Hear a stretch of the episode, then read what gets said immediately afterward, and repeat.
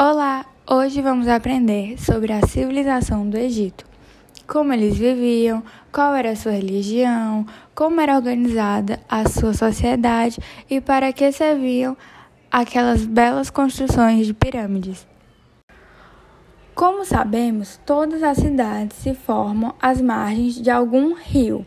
A civilização egípcia se desenvolveu à margem do rio Nilo Outras grandes civilizações também se desenvolveram à margem de outros grandes rios, como a civilização mesopotâmica, que se desenvolveu entre os rios Tigres e Eufrates. A civilização egípcia estava localizada no norte da África há cerca de 4 mil anos, à margem do rio Nilo. Agora você deve estar se perguntando, por que sempre próximo ao rio?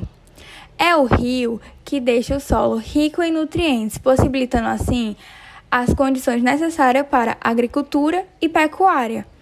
O rio Nilo também servia como meio de comunicação, pois nele se navegava de um povoado a outro povoado.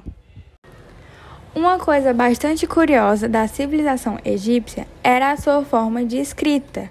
Eles utilizavam um conjunto de símbolos e imagens de animais para escrever.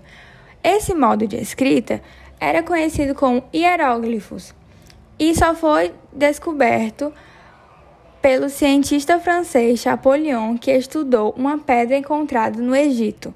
Essa pedra tinha inscrições em grego que traduzia a escrita egípcia. Essa pedra ficou conhecida como Pedra de Roseta.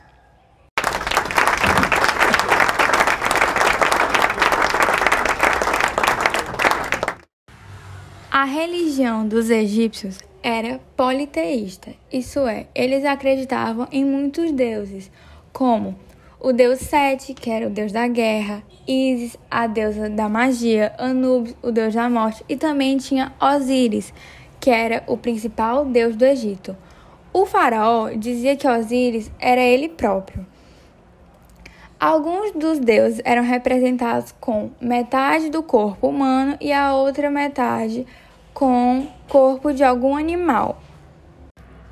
Os egípcios também construíam templos, e quem cuidavam desses templos eram os sacerdotes, que por administrarem os templos sagrados se tornavam pessoas ricas e poderosas. E por falar em pessoas ricas e poderosas, na sociedade egípcia havia também uma classe no Antigo Egito que eram os escribas. Eles dominavam a arte de escrever e também anotavam os documentos do governo. Já o restante da população trabalhava muito, principalmente nas construções dos templos e palácios dos faraós, que eram todos muito grandes. É aí que vem a expressão obra faraônica, para explicar que uma construção é gigantesca. Existem muitas pirâmides no Egito, mas as mais conhecidas são a de Keops, Kefren e Mykerinos, que ficam na cidade de Gizé. Por isso elas são conhecidas como pirâmides de Gizé. O outro fato curioso é que os egípcios acreditavam em vida após a morte. E é por isso que eles mumificavam os corpos e enterravam eles junto com objetos de valor.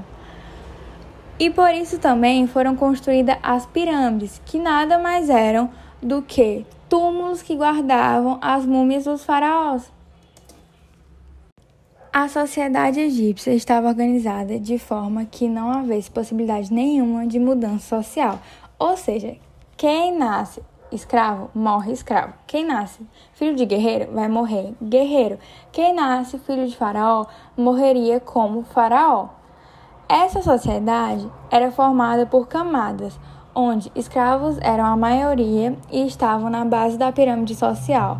Depois vinha os guerreiros, artesãos, arquitetos, comerciantes, médicos e etc. Mais acima haviam os sacerdotes, escribas e altos trabalhadores do governo. E no topo estavam o faraó e a sua família. Obrigado por ter escutado até o final. Até a próxima!